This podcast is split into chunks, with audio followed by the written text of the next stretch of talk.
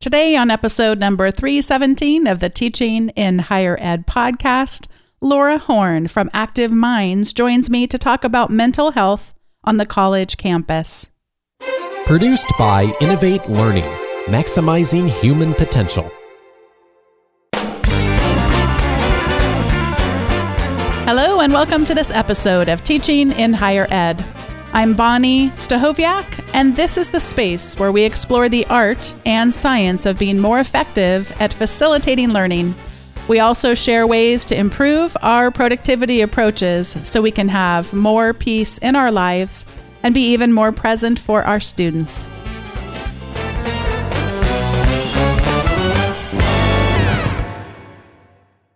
Today's guest, Laura Horn, joins me from Active Minds, the nation's premier nonprofit organization supporting mental health awareness and education for young adults. They have a presence on over eight hundred college, university, and high school campuses nationwide. And earlier this year, Active Minds and A Q published a report, Creating a Culture of Caring, Practical Approaches for College and University Faculty to Support Student Well-Being and Mental Health. Many of you who've been listening for a while are familiar with A Q already. They are the Association of College and University Educators, and they connect me with guests on most months. And they've got courses and a community site that feature many of Teaching and Learning's top experts, faculty, developers, and practitioners. Laura Horn develops innovative strategies and unique partnerships to empower students to help schools and society embrace a comprehensive public health approach to mental health. Prior to Active Minds, Laura led public health initiatives at the National Association of County and City Health Officials and Tulane University. Laura earned her Master of Public Health degree in Community Health Sciences from Tulane University and her Bachelor of Arts degree in Communications from Loyola University, New Orleans. She enjoys running, reading, finding adventure with her husband and three girls, and following the Washington Nationals and New Orleans Saints. Laura works from Philadelphia. Laura, welcome to Teaching in Higher Ed. Thank you, Bonnie. Thank you for having me. I was so glad to be connected with you via A Q. And in fact, as soon as I saw the resource that they sent over that you had worked on with their organization, I was like, yep, want to talk to her. When can I talk to her? And I'm just so grateful to have this conversation with you today. Well, thank you, Bonnie. It's, I'm so grateful to be here. And we are very, very proud of the resource. One of the things that I think is so unique about it is that there are recommendations from students. So we know they're going to be helpful and also approved by faculty. So we also know they're going to be realistic. So really excited to talk about them with you. Before we get into the four recommendations from that report, I want to just back a step up and hear from you as a professional. What are some of the myths that you see really being pervasive that get us in the way of learning what we ought to learn about mental health issues? Yeah, and I so appreciate this question. I think a couple things. One, I don't think that we really always realize how common mental health issues are. We know that one in three students meet criteria for a diagnosable mental illness. So it's very common. It's about seven million students nationwide. And then additionally, you know, if you think about it, we all have mental health challenges in our lives. Mental health exists on a spectrum. And I think one of those myths is that when we talk about mental health, we're talking about only students who have a clinical mental health problem. But what we're really thinking about is students who are challenged in their everyday with mental health issues. And also that, you know, people who experience mental health issue can live very healthy, happy, productive lives. Sometimes we have these images of, of someone who has a mental health issue as someone who is not like us, someone we don't know, you know, someone who might be Um, an institution, whatever we think of when we think of an institution, or not able to hold down a job or to, you know, do well in school. But, you know, actually, you know, what I always like to tell students, especially, is if you're in a classroom sitting by three people, you know, at least one of those three people statistically is living with a mental health issue and most likely able to do, you know, all the things that, that you would do to succeed in school and in life. When I used to work at the University of California, Irvine, I had the opportunity to work on some video series that we did on mental health and it was across the campus. And it was really a great educational experience for me. And I got introduced to a couple of professors who were married, and they taught at that time in the history department. And they really echo some of the things that you just talked about. And I was so grateful for that, that I, because I think I used to think of it in a really binary way. I just didn't have any exposure to it. And to know that, just like you said, that I will be affected in my lifetime. How could you not be, you know, by challenges with my own mental health? And then also that other people that are like me will be too. And mm-hmm. there's such a stigma around it so much of the time. And it's nice when we can release that and recognize these are issues that we all face, of course, to differing degrees and in differing ways. But then it doesn't have to feel so scary to talk about it. It doesn't have to feel so scary when you're experiencing it. I'm thinking about early on in the pandemic. So this would be... Mm-hmm. At least here in the United States, I'm thinking specifically probably March, but days are really mysterious to me as to time time frames right now. But, you know, talking to friends, it was scary for me because I would have a pain in my chest.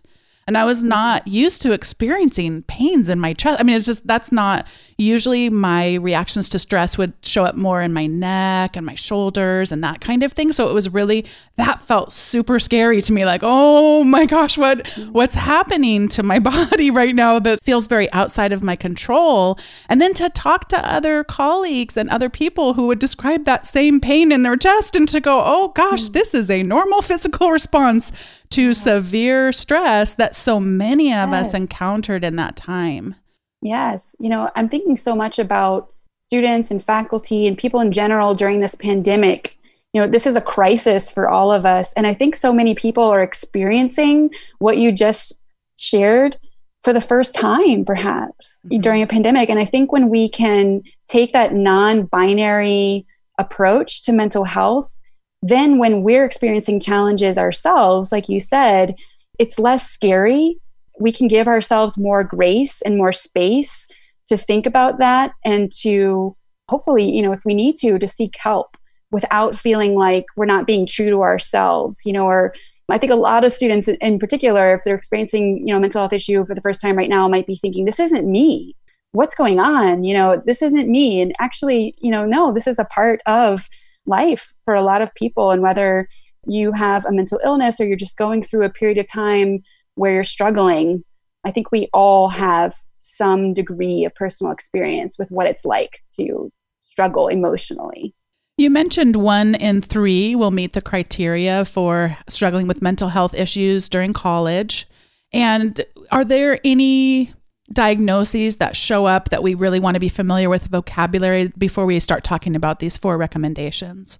Sure. Yeah. We, we see right now, even before the pandemic, that anxiety and depression have particularly been on the rise among college students and, and high school students as well. Actually, I think we still have a lot to learn in terms of why that might be. But I do think we see often, you know, among our young adults that the world that they're living in right now is very challenging. And a lot of it we are still learning about as they are experiencing it. There are guinea pigs in a way for things like smartphones, social media. There's so many societal issues. I mean, even right now, with talk about racism and police brutality and all these different things on top of a pandemic. I think young adults are growing up in a very unique, challenging world, interfacing with things that we are still learning about and don't quite know what the, the mental health implications truly are. And I think we're seeing that reflected in the data. And, and that's one of the things I would put out there, you know, first and foremost, is that if we are hearing more from our students that they're struggling, that's likely because more and more students are struggling. We're seeing that year to year. So it's it's a problem. It's a serious problem, and one that I hope will become even more prioritized for campuses nationwide. The first thing that we want to be able to do as faculty is to normalize the need for help. How do we go about doing that, Laura? Yeah. You know, one of the things that I loved hearing from our students when we first started to work on this guide together was that the first thing and the most important thing that they really value from faculty members is approachability. You know, we heard from our students that next to friends or the counseling center on campus, they most want to go to professors and academic advisors when they're struggling.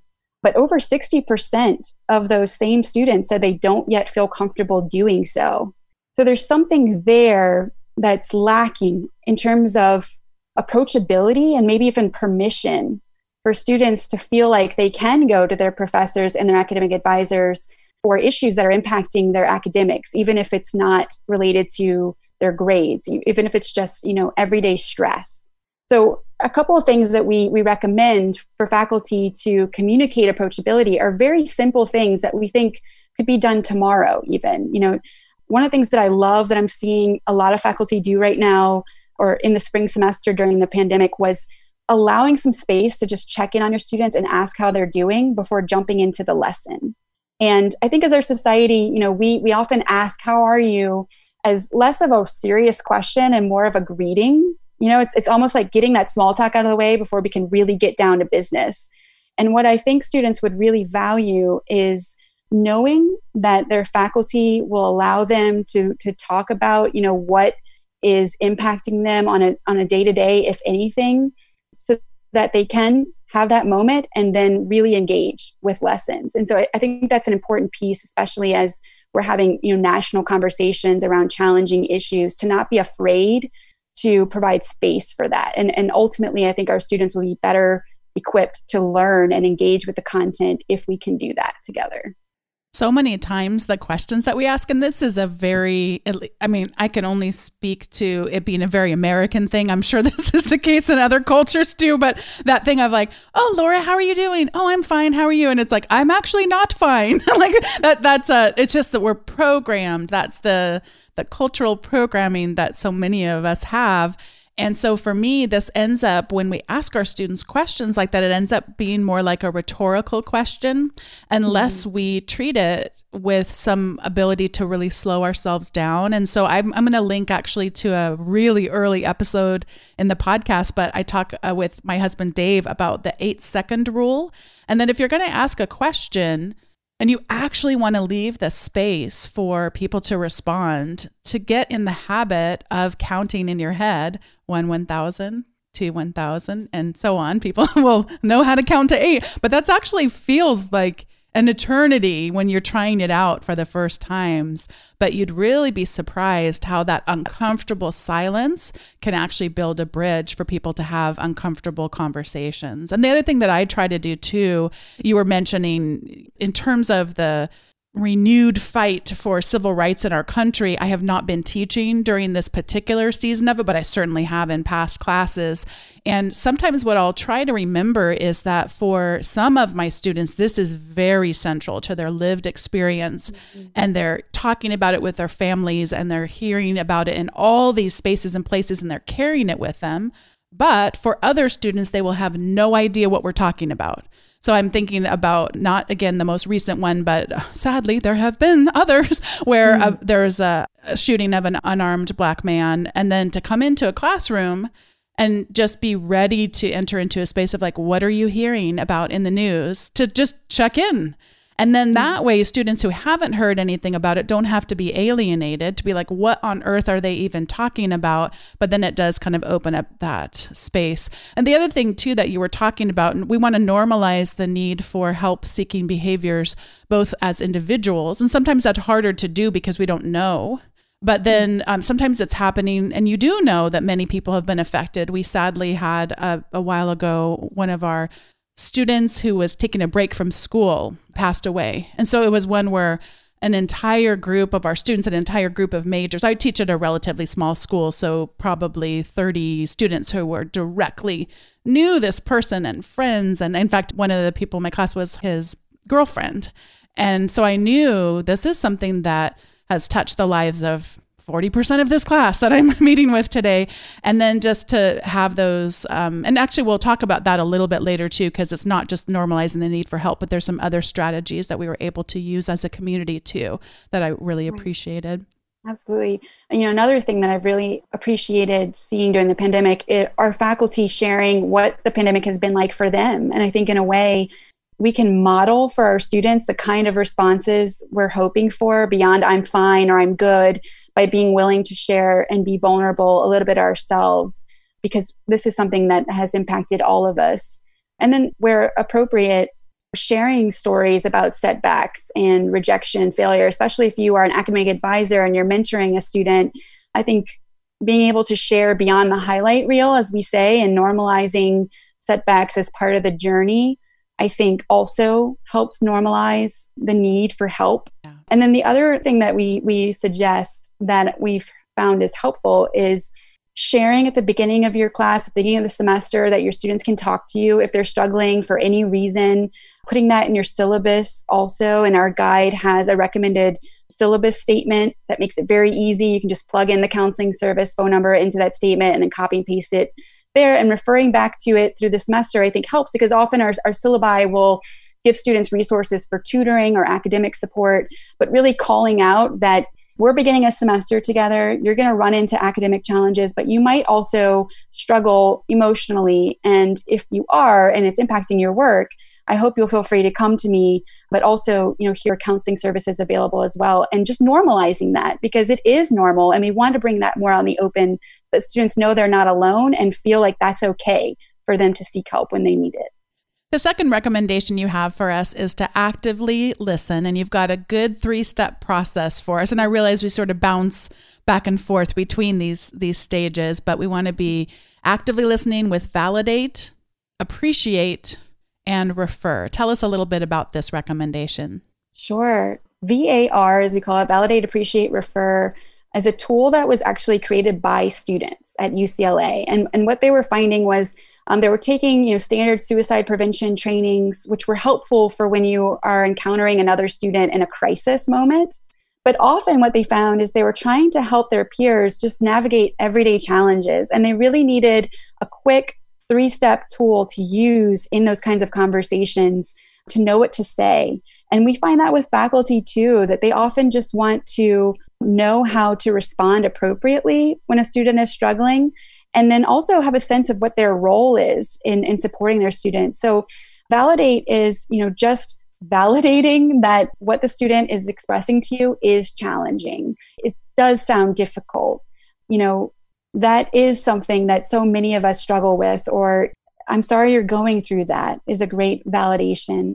We have a graphic that kind of crosses out, you know, sayings that we, we would normally say when someone's struggling. And at the very end, it's just, I believe you. And that's a big piece of it. You know, especially as faculty, I think we can sometimes worry that if we give any flexibility that students might take advantage of that unnecessarily. And I think like a great basis for a conversation is just Um, communicating to a student that you believe them, that you know that it took courage for them to ask for what they want and what they need to do well in this class. And so just validating that. And then that moves into the next step, which is appreciating that it took them courage to do that and thanking them for coming to you. So often we want to go right to a solution. We want to fix the problem. And what we're really trying to help faculty do is just relieve that burden of feeling like you have to solve students' mental health issues.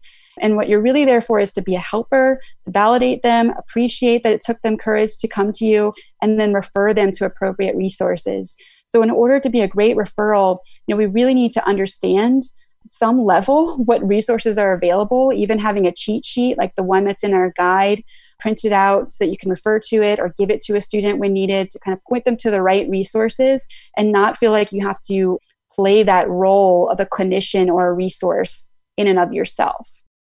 One of the themes that you're introducing here, I mean, you're not introducing it for the first time on this podcast, certainly, but I want to just draw people's attention to you echoing what's been so said so many times on this podcast, and that is we need to trust our students. And so many of us, I described my experience working at University of California, Irvine, and meeting those history professors. Those helped me uncover some real biases that I had that, I mean, just I was completely uneducated. And we need to recognize that we all are still very much uneducated about certain aspects of our teaching. And this might be one of them for you. If you find that you're having difficulty believing your students that are struggling with anxiety, with depression, It's quite likely you yourself have probably never experienced clinical levels of anxiety or depression and need to get an, uh, some sort of an education. And I know, Laura, one of the things right. you want to warn us about, it's not like I have to go get my PhD in, in this, but right. we've got to name those biases that are preventing us from believing our students. When you were talking earlier about this, I was just reflecting back that we were taking a, oh, one of the students in my classes had asked me if she could speak with me. And I think we were texting. I use this service called Remind that lets them, right. you know, send me a text message and all that. And I think she'd said she wanted to talk before class and then we didn't touch base. And then all of a sudden she was like next to me at the, at the break or whatever.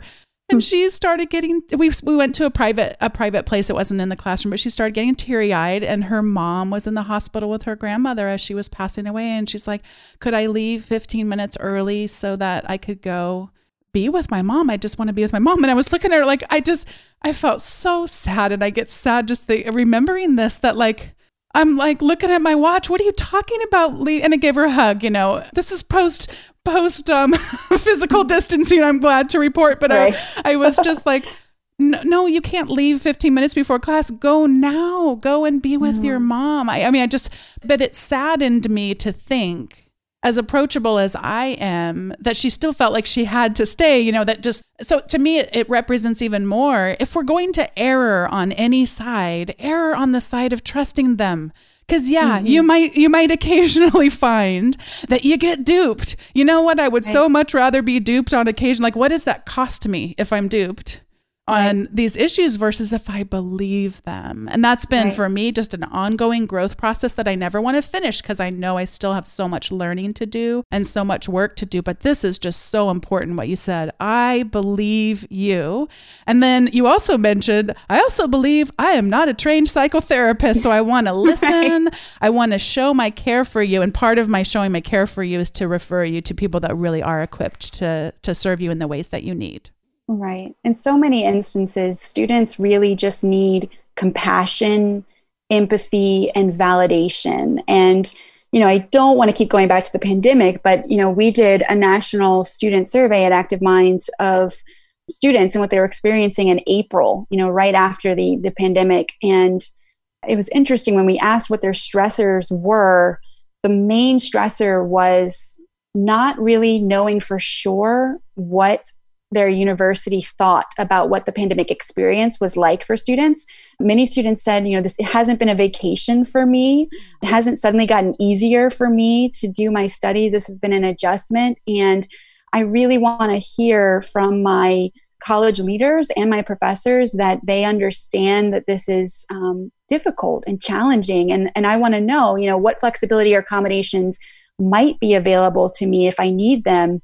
But I think in most cases, students just want great communication. They want to hear reflected back to them that your professor understands um, what you're going through. And to the degree that's possible, there may be some flexibility available. But but mostly they just want to know that that you understand. Those soft skills are really what young adults really are looking for from their leadership. The next recommendation you have for us is to embed courses with well-being practices. Yes.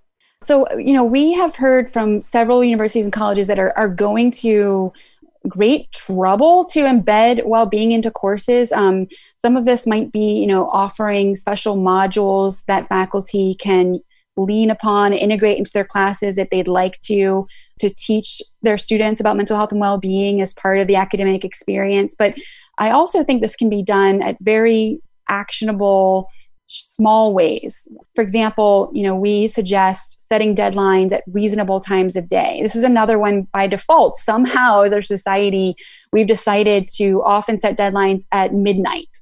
And, you know, I think sleep is such a core part of positive mental health for all of us, but especially students. So if we can set a deadline that still allows students or encourages them at least to get sleep um, at a reasonable hour, that could go a long way. And, and often when I say that, faculty will ask, well, what is the right time of day? And what we'll say is, you know, it, it really doesn't matter. It could be, you know, ten a.m., five p.m., as long as we are telling our students with enough notice. And I know so many do through their syllabus when the deadlines are for assignments. And as long as we're doing that, you know, we just want to make sure that as much as possible, we can prevent students from pulling all-nighters and kind of denormalize all-nighters as a part of the college experience if we can, so that students can get the sleep that they need. Other things are, you know, assigning self-care as homework. And then the other thing that I love to tell professors, in case they don't know, is that your counseling center, your wellness center, or peer health educators on your campus often have workshops that are ready to go. And if you need to cancel a class for any reason, we encourage you to instead, you know, reach out to your wellness center and see if the student peer educators can come and give a session to your class about self-care or, you know, sleep or well-being as part of um, academics. That's a great idea. I teach a class where we use one of the books that we read is The Seven Habits of Highly Effective People. And the last chapter, the last habit, is about sharpen the saw. And yeah. Part of sharpening the saw is that we are taking care of our bodies, of our minds, and, and that, that we're able to be more equipped, you know, if we're not sleeping enough, if we're not exercising, and, and all the great stress reduction benefits that it can bring. And I didn't, I had never really contemplated that that could be an opportunity to bring in that part of our campus. I, I love just that you just sparked that idea for me, and I hope other, other people listening are thinking about that too. One other thing that I'm looking at as far as the response to the pandemic, I am really emphasizing for the fall, just being as flexible as we can be in our teaching. So I'm kind of planning it the opposite of how I've taught some of these classes, and that is just planning if it was all online. And then building back in the opportunities to be in person. So one of the things I'm going to miss about that, but I'm I'm already thinking about ways to replace it, is we we have a wonderful place called Back Bay where we'll often go and take a walk together as a class. I mean, we separate, wow. But then we come back together. So they're physically moving their bodies as they're listening to a podcast, and they walk out listening to it, and they walk back talking with one or two others from the class about what they took away from it. And then we all sort of gather back together. But I think we can still do that through the modern miracles of technology, where yeah. we, you know, if there can be an option where people do it together. So let's, you know, we're going to do it during our normal class time. Find somewhere where you can be to move your body and put, you know, put your headphones in and everything. But then also give the option to those people who aren't unable to be there that they could plug back in. In fact, um, someone named Sean Michael Morris, who has been on the podcast many times before, he coined this term, synchronish. So the walk would be, the podcast listening walk would be synchronous because we'd all do it at the same time. But then the ish part, synchronish, yeah. would be if you couldn't make that walk, then can you plug in with a discussion board or a hashtag or something like that that would allow everybody to participate even if they couldn't be there at the same time? Oh, I love that. You know, one, because I think so much of this, the uncertainty we still have about the fall can be paralyzing. Yeah. You might not know exactly how to plan. And I love your approach of assuming virtual and then building on that and giving students different options for engaging with the content. I think, you know, often we think about, okay, now I'm learning. Oh, okay. And now I'm going to stop learning and now I'm going to take care of my mental health. And, you know, learning is curiosity. It's relational. It's alive, you know, and how can we do these things together as part of the journey? I think I love the example that you shared, and I hope that I think so much of that has been prevalent during the pandemic because we've had to. You know, it's been undeniable how the pandemic has impacted both our mental health and our learning and our teaching at the same time. And I hope that's one thing that I hope will, will live on beyond the pandemic is being more relational and on this journey together as a shared experience when we're in the classroom together. Yeah. And I so appreciate what you said too about this. We're in this together. And just to compound this even more, on top of a pandemic, we're also dealing with some raw hundreds of years. I mean, since the, the founding of our country, um, of issues around race. And yeah. so we need to also recognize that coming back in the fall, it isn't going to be a feeling universally of we're all in this together. So really trying mm-hmm. to prepare ourselves for we're all in this together, yet I realize you're not all feeling like we're all in this together. And I mean, it's going to be a wild thing. And I'm so glad that, you know, today's conversation can help to start to equip us. And I know the last recommendation you have is to practice self-care and seek resources when needed. So this is not just about our students, but recognizing we also need to normalize help-seeking behaviors for ourselves as well. What recommendations do you have for us around this?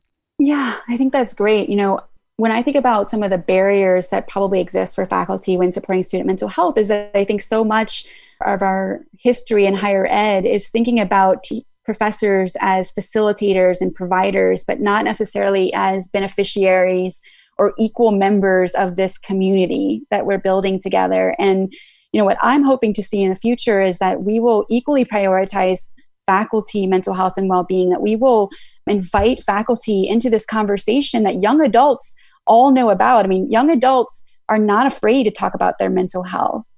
They're not afraid to seek help when they need it. And I think that's amazing that we've been able to support our young adults in that way and, and change the tide with new generations coming through. But I think in order to really create a full, healthy community, everybody ha- plays a role, as we just demonstrated, and everybody has to be a part of it. And it's that old saying of you have to put your, your own oxygen mask on first before you can assist others.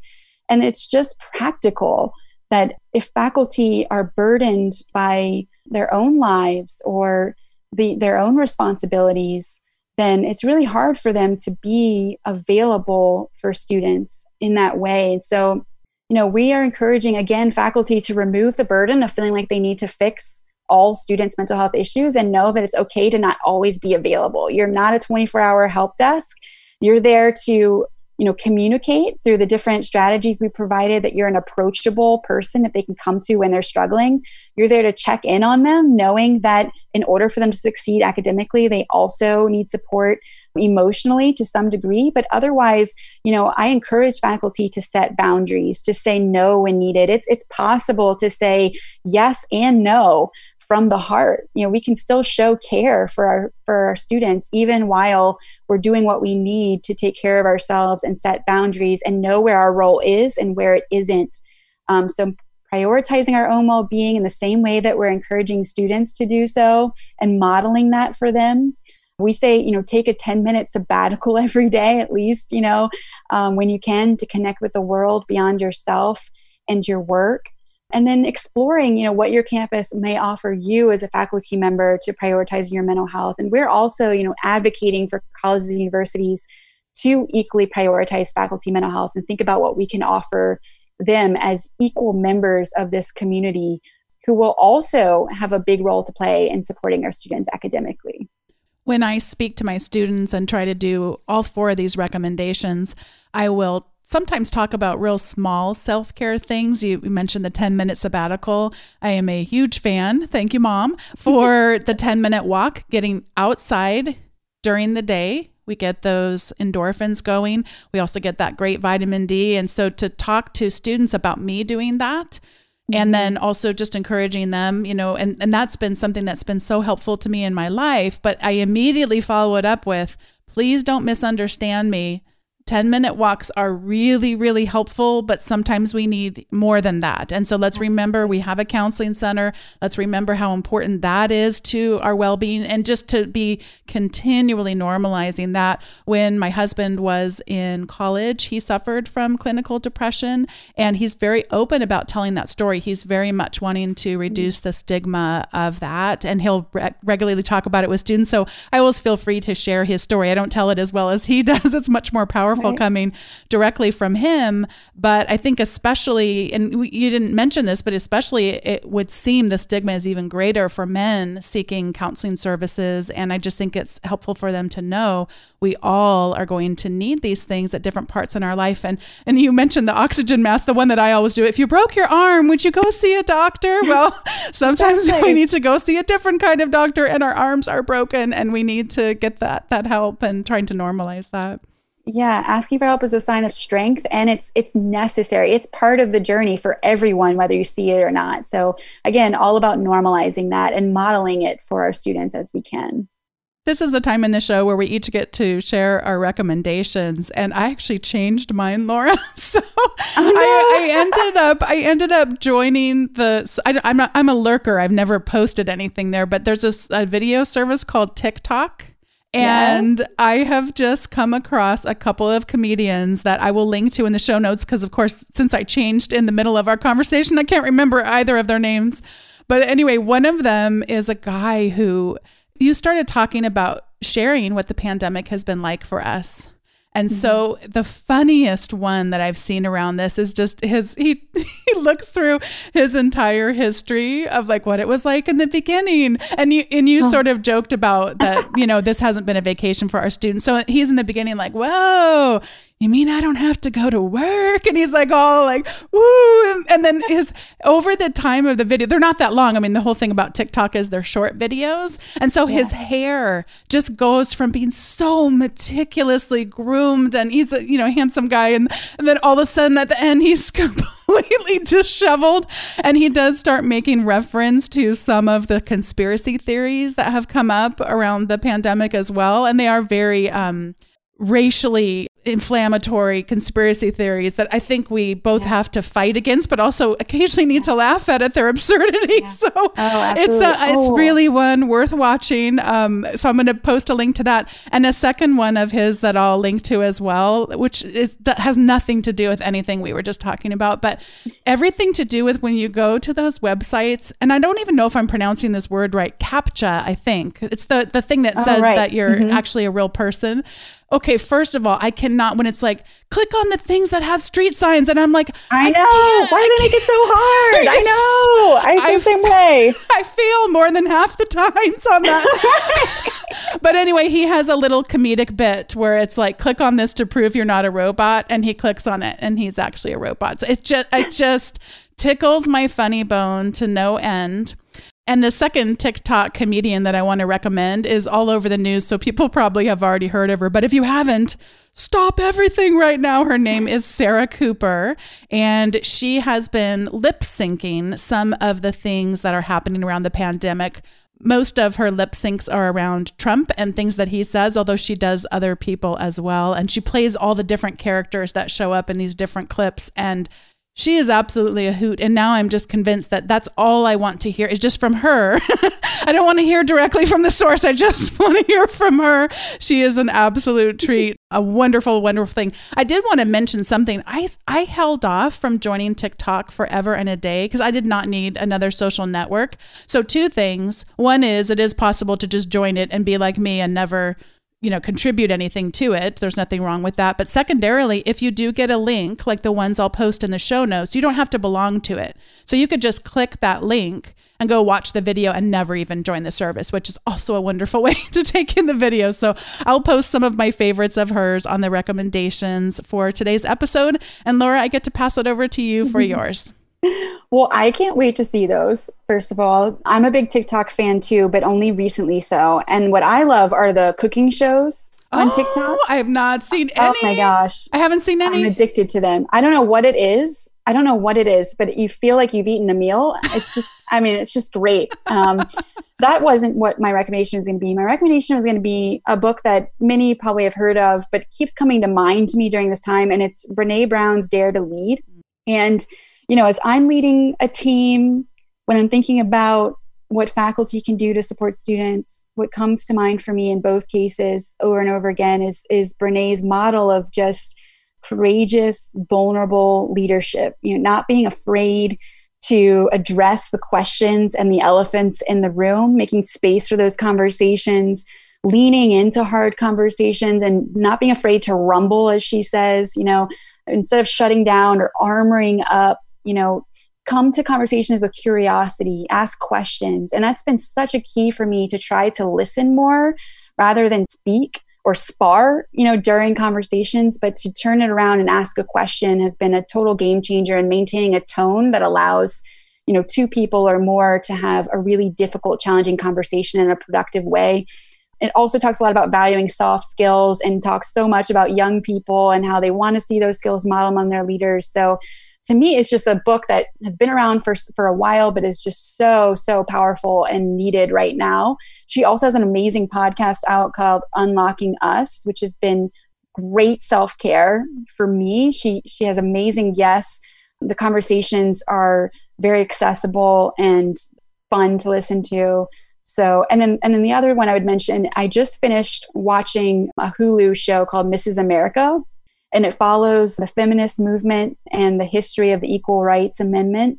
And uh, it's just been really inspiring. It really dives deep into the stories of women who were fighting at that time to see, you know, expansion of rights for women. So it's it's really prompted in me a need to go and read more books about that era and the people involved in it. I've just really enjoyed it.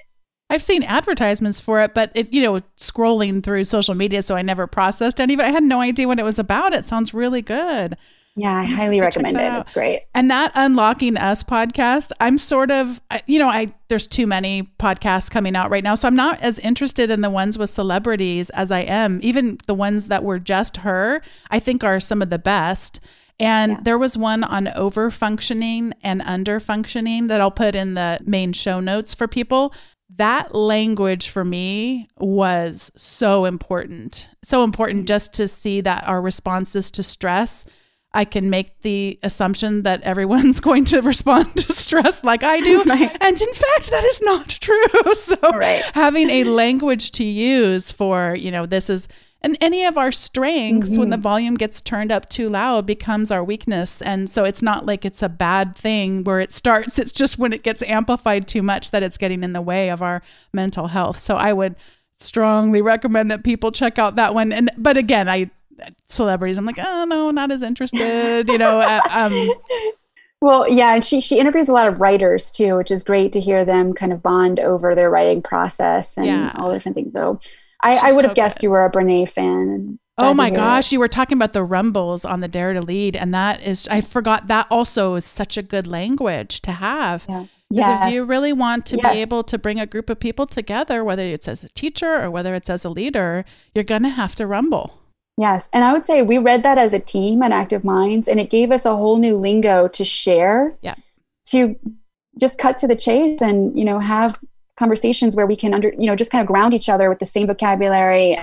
And it's been amazing and, and life-changing. We also read Seven Habits together too. So, oh, that's so I'm a big fan of, of reading books as a team to, to get through challenges together. Oh, I'm so glad to know that. And what a pleasure it has been to be connected with you. It, I know it sounds so corny, but I just feel like I'm talking to an old friend, even though we just met. It's just a delightful conversation. And I'm so looking forward to getting this episode out into the world and for people to be able to learn. And I know both of us would be really interested in hearing what people have to say about the recommendations and their experiences too. So please, people, get in touch. I would really be interested in hearing what folks think and say about um, these recommendations. So, Bonnie, it's been great speaking with you too. And I appreciate so much that you allowed me to come onto the podcast. And I look forward to seeing your TikTok. Great. Thanks once again to Laura Horn for joining me for today's episode of Teaching in Higher Ed. Thanks for these great recommendations on how we can all contribute to greater mental health on college campuses, including ourselves, normalizing the need for help, seeking behaviors, actively listening with validate, appreciate, and refer. Embed our courses with well-being practices, and for ourselves, practice self-care and seek resources when needed. I hope people will go over and check out the show notes for this episode. They'll be on teaching in higher ed dot com, as well as within your podcast player. If you're listening via a podcast player, you can go over and access the report and the other resources that were mentioned and check out those recommendations as well. Thanks so much for listening, and I'll see you next time on Teaching in Higher Ed.